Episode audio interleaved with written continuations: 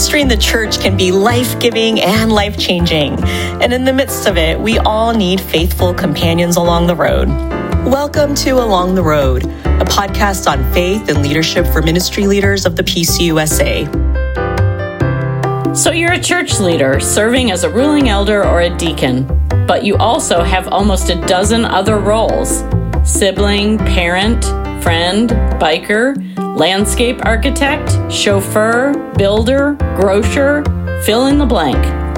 Come join us in the midst of your day, wherever you are, to be inspired in your role in the church, become nourished, and renew your call.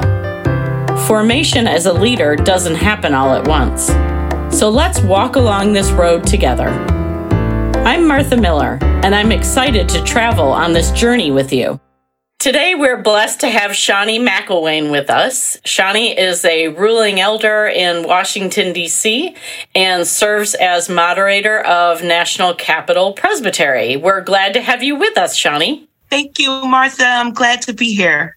As we've identified, Shani, you're a ruling elder, but you also have many other roles. What do you think would be helpful for our listeners to know about you? Oh, that's a great question. I am a ruling elder with a heart for people and a love for Jesus. I am a mom of four humans and two cats, one that doesn't like me, but uh, an only child, which I think draws me into community a little bit more mm-hmm. um, intentional because I can remember just as being a child, every time I met a new person, they were my friend instantly. and I remember my grandmother says, "Everybody is not your friend." like this, like not in a not in a way of uh, more of like a protective way. Like you mm-hmm. don't trust everybody, right? Mm-hmm. Like, but right, everybody right. was my friend. Right? Yeah. While many of our listeners serve within local congregations, many may not have had an opportunity or a chance to connect with another council of the church. What can you tell us about how you got connected to the presbytery? Oh, that's a great question. So I wrote a book about eight years ago called Sharing My Mess 90 Days of, of Prayer and Spiritual Intimacy with God. Hmm. And that book did not actually take me into Presbyterian circles. It actually took me to evangelical circles, Southern mm. Baptist. Like I was all over. At the time, I would call it pre uh, speaking because I was scared to call myself a preacher. um, and so I was like, I'm just speaking. And then I had a friend said, doesn't really sound like a speech. Sounds more like a sermon. and so, and I was like, no, that's not what it is. And we had a parish associate at Faith who was like a connector, a networker, a connector. And she said one day she was, we became friends and she said she was leading a, a woman's retreat with another congregation.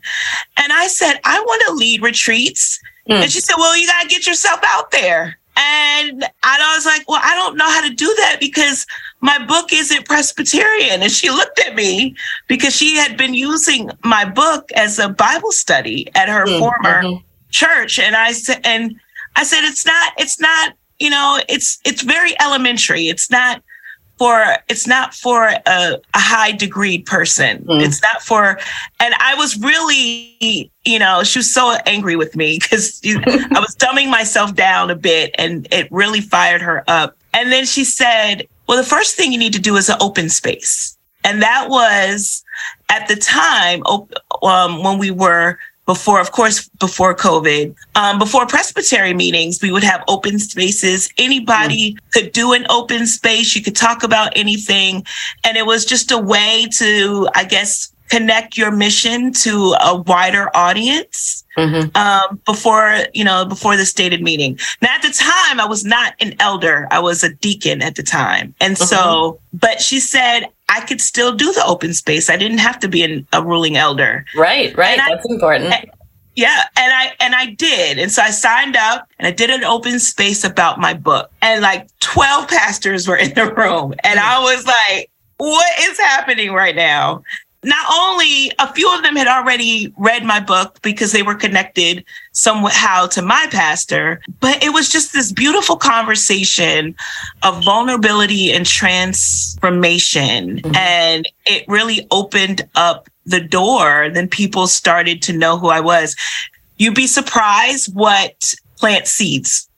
right. right. Well, and and, and, I love one of the parts of your story in that you were surprised that pastors were willing to listen to yes. you and your story. And I think yes. that says that can say a lot to all of us that we all have unique gifts, we all have unique stories, and we have things to share no matter who we are. Right. Um, yeah, I I love that. Right. And I think that's one of the, you know, I grew up United Methodist. I tell this beautiful joke every time I preach at a new church.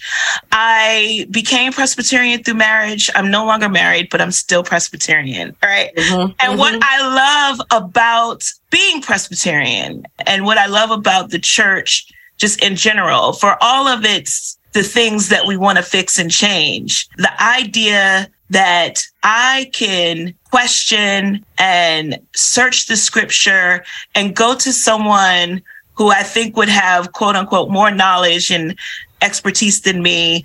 And every single pastor or or or seminarian will say, "Well, what does the scripture say? What does it say to you?" Hmm. And I never had that, um, even in home um, mm-hmm. with a Baptist grandmother and a, a Methodist grandfather.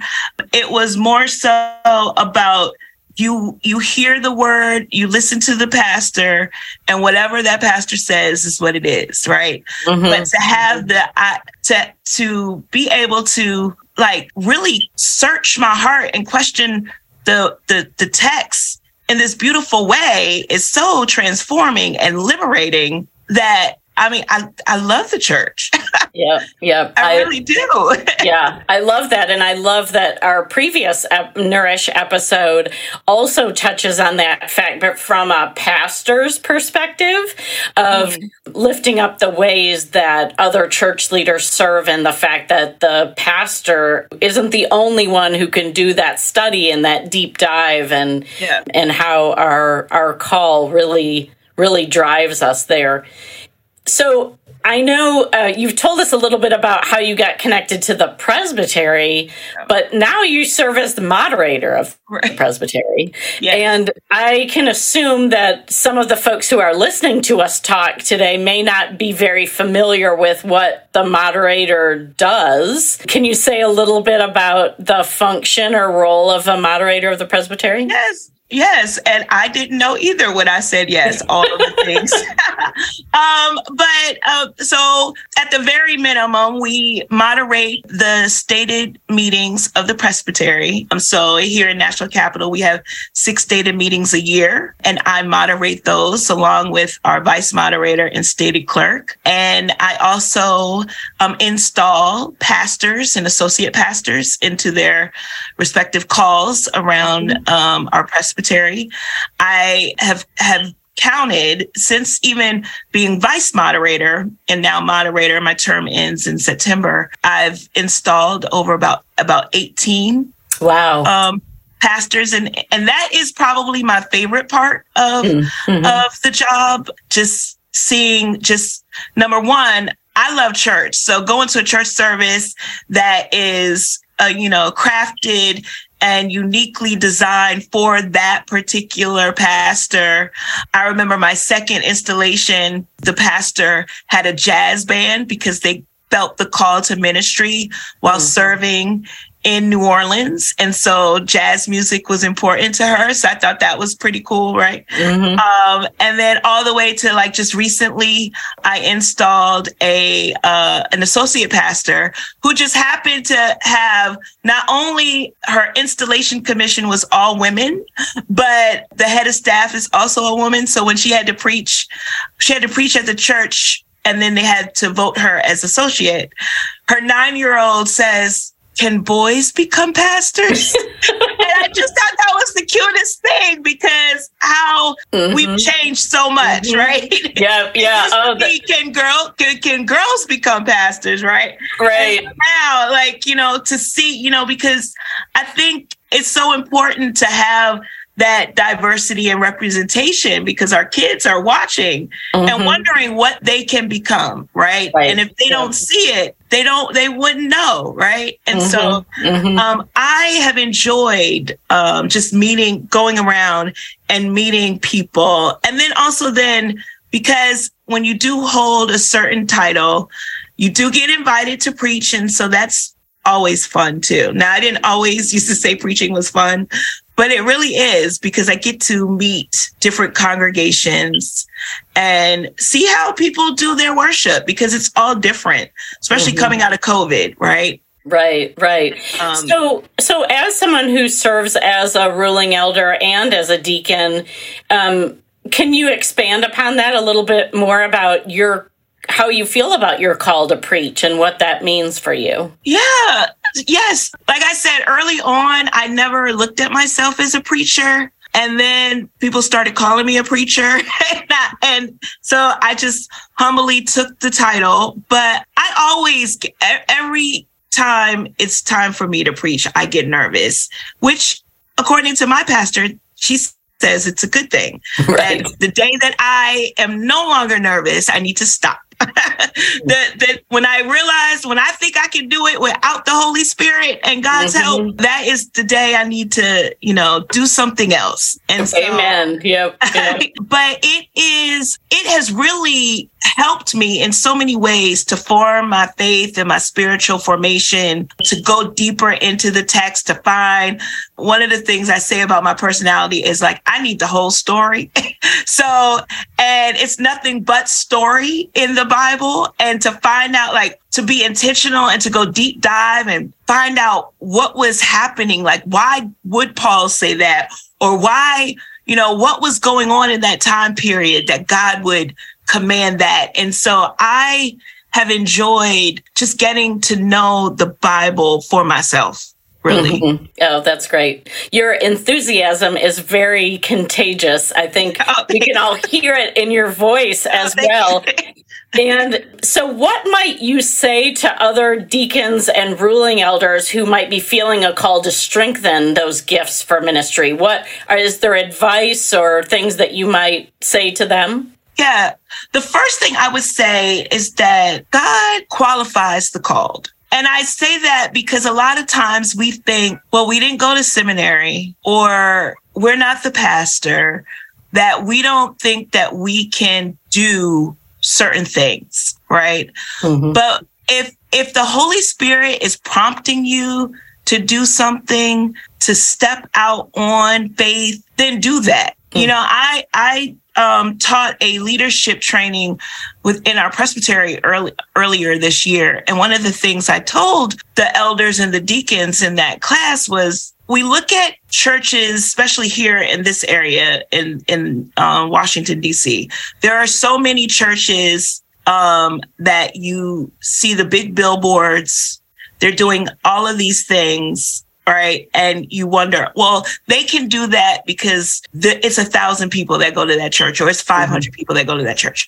That can very well be true and also not true. I know people that go to mega churches and even with a thousand members, there are still only a handful of people that do all the work, mm-hmm. right? Mm-hmm.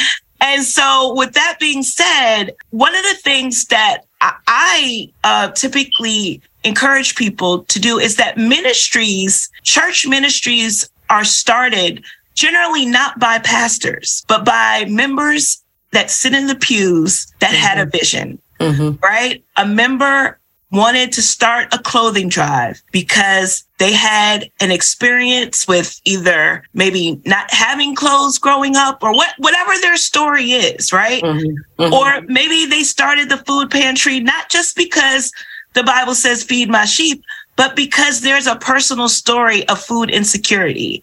And a, and a member started that food pantry that's now 20 years old, mm-hmm. right? And so I mm-hmm. think ministries start by the, the love and the heart of its congregation.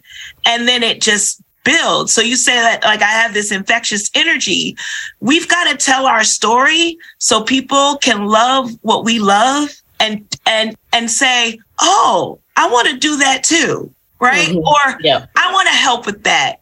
I always tell I, I tell this story about when I first started at you know, I was I was very new in leadership at my church. The pastor wanted to serve soup on the corner. We're, we, our church is located on a very busy corner in our neighborhood. And I have to be honest, Martha, I'm, I was, I don't really like soup. And then and I was just like, mm-hmm. and then I, and then the Holy Spirit was like, how are you going to bring people when you look so sad? right? right? It's just like singing on a choir and you sing with a sour face. Like, how are you singing the good news and you look so sad, like this little light of mine, but your face all scrunched up, right? so, I, you know, so the Holy Spirit convicted me. But this, the one particular Saturday, I handed a gentleman a tract and I offered him prayer, and he said that he would, he did want me to pray for him, and I prayed for him. And a few months later, I saw him at my local grocery store, and he said, you the lady that gave me soup and prayed with me a few months back. And I'm looking around. He said, I'm talking to you. Oh, he said, man, I hadn't had homemade soup like that since my grandmother was living. Mm. And then he says, and that prayer changed my life. And this is from someone who did not like to pray out loud, Martha. Mm-hmm. I was not a, I I wasn't the, I was the girl who would pray for you, not with you. Mm-hmm. Until I I became Presbyterian, but the night my daughter passed away from SIDS, my husband at the time called his Sunday school teacher. He hadn't talked to her in 20 years. Mm. And she prayed with me that night. Mm. And I've never left that church since. Wow. Who was also an elder. And mm. so when I think about elders and leaders in the church, I think about that elder that mm-hmm. changed my whole spiritual journey. I think about that man in that grocery store, mm-hmm. and, and that's Im- why we're here. Yeah, the and the impact that that we can have on each other and and on on our community and absolutely. Wow, that's great. Well, thank you for sharing um, those pieces, especially you know those pieces that really are close to your heart, and I appreciate you being willing to to share those with us. God has provided each of us with many gifts. As a part of claiming and strengthening those gifts, we've responded to the call to serve as church leaders. The church is a better collection of God's people because of that response. And today, I'm particularly thankful for you and for your service, Shani, and again for sharing with us today. You have some great stories, and I think we could probably keep talking, and I would, I would love to hear more. But today, I'm going to say thank you for sharing with us what you have, and I'm thankful that you've been with us on the podcast today. Absolutely. Thank you for the invitation, Martha. It was so great to speak with you. We hope that you have been nourished through this episode of Along the Road. You're invited to visit the website for PCUSA Leader Formation for additional nourishment for ruling elders and deacons. PCUSA.org slash leader dash formation. This has been the Along the Road podcast. We look forward to crossing paths with you again soon.